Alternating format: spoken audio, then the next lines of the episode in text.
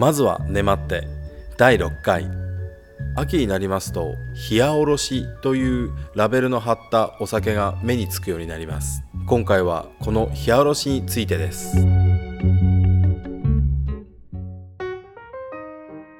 お酒のラベルに冷やおろしまたは秋上がり秋晴れ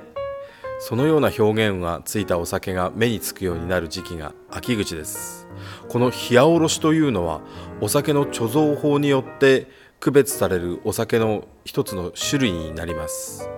厳密に言いますとお酒ができて加熱殺菌これを火入れもしくは火当てと申しますがこの作業を1回行うか2回行うかまた全く行わないかでお酒の種類が変わってきます。1回行うものもお酒ができてすぐ火入れをするもの出荷する時に火入れするもの通常はお酒ができて1回火入れ出荷する時に1回火入れ2回火入れというのが普通なのですがいずれ1回しか行わないもしくは全く行わないで生のお酒になったり生貯蔵酒になったり生詰め酒になったりいたします。この冷やおろしというのはお酒ができてから一旦火入れを行いそのまま貯蔵。夏を過ぎて秋口ちょっとこうヒヤリとしてきた頃に蔵出しして出荷されるお酒。つまりあのひと夏越して味が熟成した。それを冷やでおろす要するに出荷される。それで冷やおろしという表現が使われます。お酒が熟成して美味しくなったという意味合いでもありますし昨今あのどの蔵元さんでも貯蔵の設備が素晴らしいので行き届いた品質管理の冷やおろしが出回るようになり日本酒好きにはたまらない季節となります冷やおろしというのは季節的な楽しみ方になります、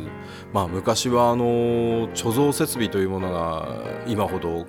しっかり確立されていたわけではなく大概の造り酒屋さんというのは土蔵造りで年間通してあまりその温度変化がないと。その中でこうじんわりじんわり熟成して暑い夏を越えてやがて美味しい熟成したお酒になる。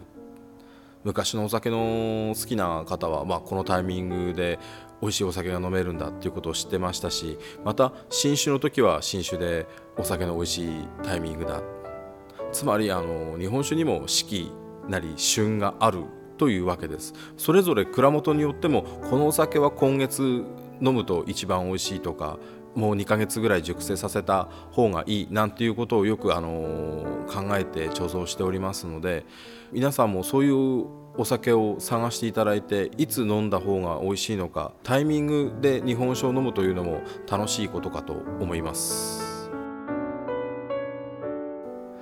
冷やおろしの飲み方としてはそのまま冷やでお飲みになるか場合によってはぬる缶などであのお楽しみいただくのも一向かと思います。食材も美味しいものがいっぱい増えてきます。味覚の秋になりますのでお酒もやはり熟成したしっかりしたものが多くなると思うんです。お料理に合わせた形でそのまま冷やだったりまたちょっと温めてみたりとかいろいろお試しいただくのも楽しみ方だと思います。例えば東倉東峰の冷やおろしですとこれからの時期は純米吟醸お町生の冷やおろしもしくは純米宮山錦の冷やおろしなどが毎年リリースさせていただいているものなのですがどうでしょう？僕はあのやはり里芋と地元のお野菜で一緒に煮込んだ、まあ、いわゆる芋のこ汁を食べながらちょっとこうぬるかんで一杯みたいなのがあのおすすめですね。まあ、あとあのキノコ類を軽くこう焼いたものとかお魚なんかもちょっとこうあの西京焼きとか酒粕なんかにつけた白身のお魚を焼いたものなんかに非常に合うんじゃないかなと思います。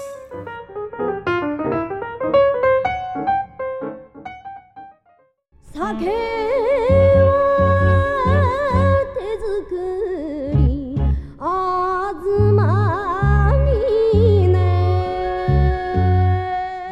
この番組は